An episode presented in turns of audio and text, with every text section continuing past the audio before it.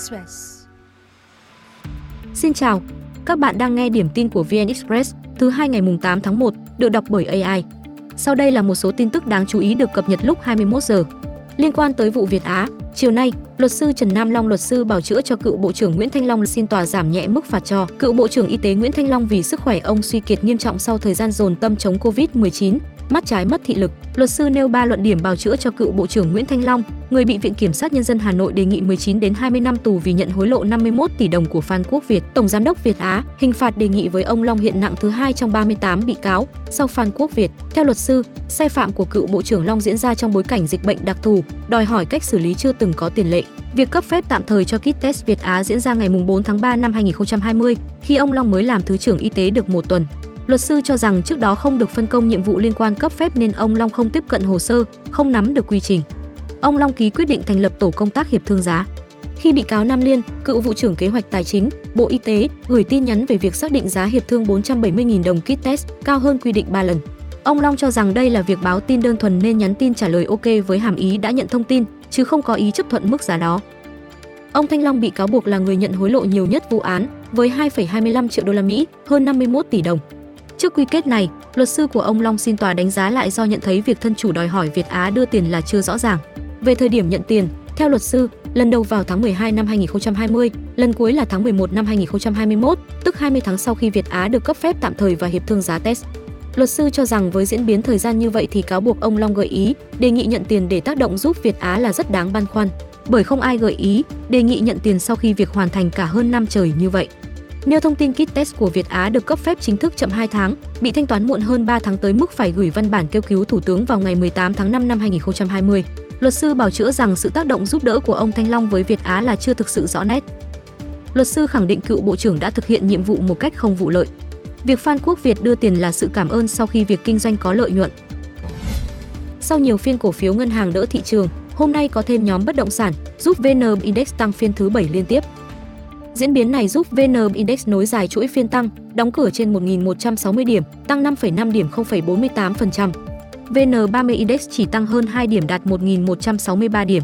Trên sàn Hà Nội, HNX Index và Capcom Index chốt phiên gần tham chiếu. Thanh khoản toàn thị trường đạt hơn 21.600 tỷ đồng.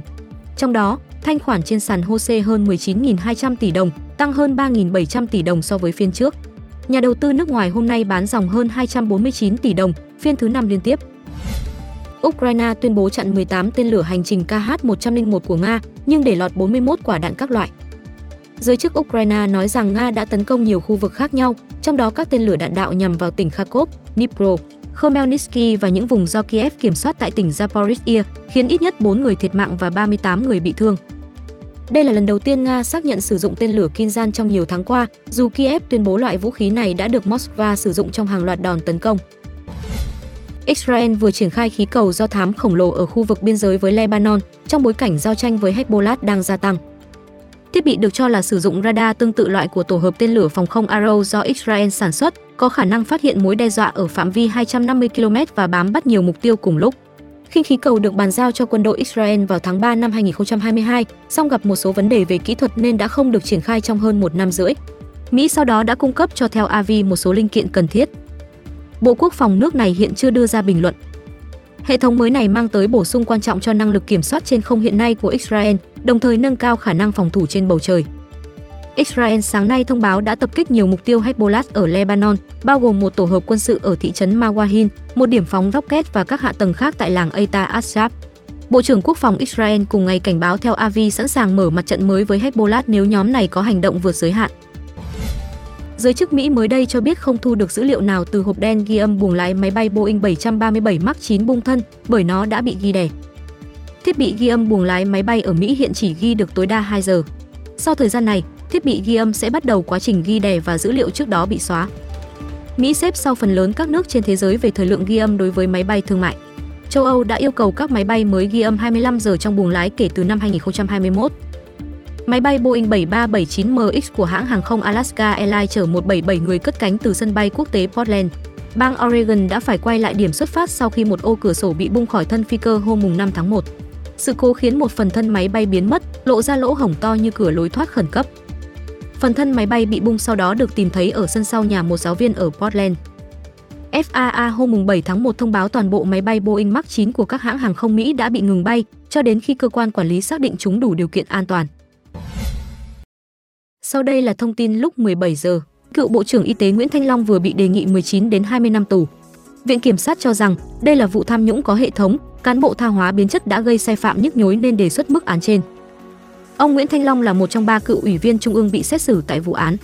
Với hai người còn lại, cựu bí thư tỉnh ủy Hải Dương Phạm Xuân Thăng bị đề nghị 5 đến 6 năm tù với cáo buộc lợi dụng chức vụ quyền hạn trong khi thi hành công vụ, nhận 4 tỷ đồng. Ông Chu Ngọc Anh bị đề nghị 3 đến 4 năm do vi phạm quy định về quản lý sử dụng tài sản nhà nước gây thất thoát lãng phí. Thứ trưởng Phạm Công Tạc bị đề nghị 3 đến 4 năm, cựu giám đốc Sở Y tế Hải Dương Phạm Mạnh Cường 5 đến 6 năm. Tổng giám đốc Việt Á bị đề nghị tổng cộng 30 năm. Tại nhóm tội nhận hối lộ, ngoài ông Long, năm cựu quan chức còn lại gồm ông Phạm Duy Tuyến, cựu giám đốc CDC Hải Dương, bị đề nghị 13 đến 14 năm. Nguyễn Minh Tuấn, cựu vụ trưởng vụ trang thiết bị và công trình y tế, 8 đến 9 năm. Nguyễn Nam Liên, cựu vụ trưởng vụ kế hoạch tài chính, 8 đến 9 năm.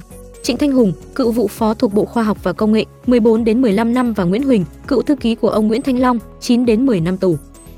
Luận tội sáng nay, Viện Kiểm sát cho rằng khi dịch bệnh bùng phát, một bộ phận lãnh đạo cấp cao ở một số bộ, ngành, địa phương đã thông đồng với doanh nghiệp để hưởng lợi.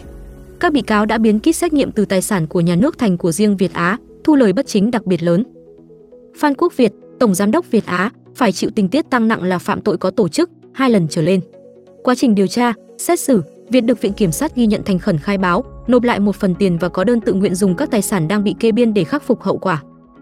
Với cựu Bộ trưởng Nguyễn Thanh Long, Viện Kiểm sát cho rằng sai phạm của ông Long gây nhức nhối trong dư luận, kéo theo hàng loạt sai phạm của các bị cáo khác. Trong khi ngân sách nhà nước đang phải gồng mình để bù đắp các thiệt hại do dịch bệnh gây ra, ông Long lại gợi ý đề nghị Việt chi số tiền đặc biệt lớn cho mình. Về dân sự, Viện Kiểm sát kiến nghị tòa tuyên buộc công ty Việt Á và Phan Quốc Việt nộp khắc phục toàn bộ hậu quả vụ án, có khấu trừ các khoản các bị cáo khác đã nộp lại tiền hối lộ, tiền cảm ơn, chiết khấu phần trăm khi bán kit test tại các địa phương. Tài sản của các bị cáo cần tiếp tục kê biên để đảm bảo thi hành án. Viện Kiểm sát ghi nhận tổng tiền các bị cáo đã tự nguyện nộp khắc phục, tổng cộng hơn 77 tỷ đồng và 2,65 triệu đô la Mỹ. Trong những người khắc phục nhiều nhất, cựu Bộ trưởng Long nộp 2,25 triệu đô la Mỹ, gần 55 tỷ đồng. Trước đó, trong 3 ngày Tòa án Nhân dân Hà Nội xét hỏi, hầu hết các bị cáo thừa nhận hành vi xong đều xin hội đồng xét xử xét các yếu tố khách quan. Cựu Bộ trưởng Y tế Nguyễn Thanh Long nhận sai nhưng cũng nhiều lần khẳng định chưa từng gợi ý đưa tiền.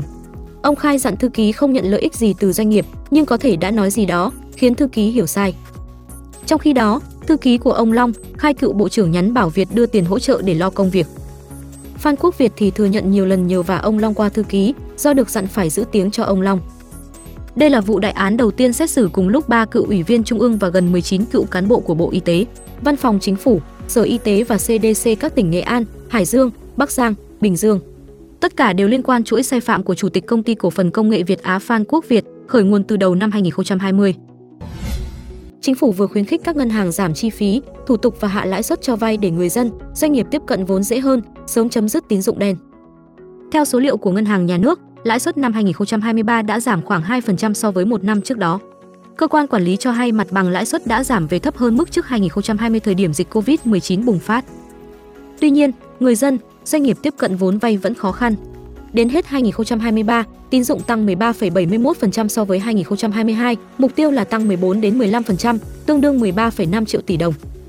Nguồn tín dụng phù hợp, theo chính phủ, sẽ đáp ứng nhu cầu vốn cho nền kinh tế, hạn chế và sớm chấm dứt tình trạng tín dụng đen. Việc này cũng đảm bảo mục tiêu thúc đẩy tăng trưởng kinh tế, ổn định vĩ mô, kiểm soát lạm phát. Các giải pháp này sẽ được thực hiện đồng bộ trong điều hành chính sách tiền tệ, hướng dòng vốn vào sản xuất kinh doanh và kiểm soát với lĩnh vực rủi ro. Huấn luyện viên Kia Tisak sẽ hoàn tất việc chia tay Hoàng Anh Gia Lai và chuyển tới ký hợp đồng dẫn dắt câu lạc bộ Công an Hà Nội trong tuần này. Trước đó, Công an Hà Nội đã đàm phán với huấn luyện viên Mano Polking, dự kiến gặp nhau vào ngày 5 tháng 1. Nhưng thương vụ đổ bể vì không tìm được tiếng nói chung về chế độ đãi ngộ và mục tiêu. Chuyên môn của nhà cầm quân người Đức cũng bị đặt dấu hỏi khi từng thất bại khi dẫn thành phố Hồ Chí Minh đá V-League và mới bị Liên đoàn bóng đá Thái Lan sa thải. Kia Tisak là huyền thoại bóng đá Thái Lan, từng cùng Hoàng Anh Gia Lai vô địch năm League mùa 2003 và 2004. Năm 2020, ông trở lại Việt Nam làm công tác huấn luyện. Mùa đầu tiên ông giúp Hoàng Anh Gia Lai đứng đầu sau vòng 12 với 29 điểm, hơn đội xếp thứ hai Viettel 3 điểm, nhưng giải sau đó bị hủy vì Covid-19. Từ đó Hoàng Anh Gia Lai không còn duy trì được lối chơi cũng như thành tích, kết thúc mùa 2022 với vị trí thứ 8, mùa 2023 nằm trong nhóm đua trụ hạng và đang đứng cuối mùa này với vỏn vẹn 5 điểm sau 8 trận. Tới ngày 18 tháng 2, ông mới có trận ra mắt khi Công an Hà Nội tiếp thành phố Hồ Chí Minh ở vòng 9. Cuối năm 2023, có hơn 13,5 triệu tỷ đồng nhàn rỗi của người dân và doanh nghiệp gửi tại ngân hàng, tăng 14% so với năm 2022 và cao nhất từ trước đến nay. Tiền gửi tăng mạnh bất chấp lãi suất huy động đang ở mức thấp kỷ lục. Hầu hết nhà băng hiện niêm yết lãi suất tiết kiệm cao nhất về dưới 6% một năm, tăng trưởng tín dụng đến hết 2023 đạt 13,7%. Như vậy, tín dụng tăng nhanh trong tháng cuối năm với tốc độ 2,5%, tương đương khoảng 300.000 tỷ đồng bơm ra nền kinh tế.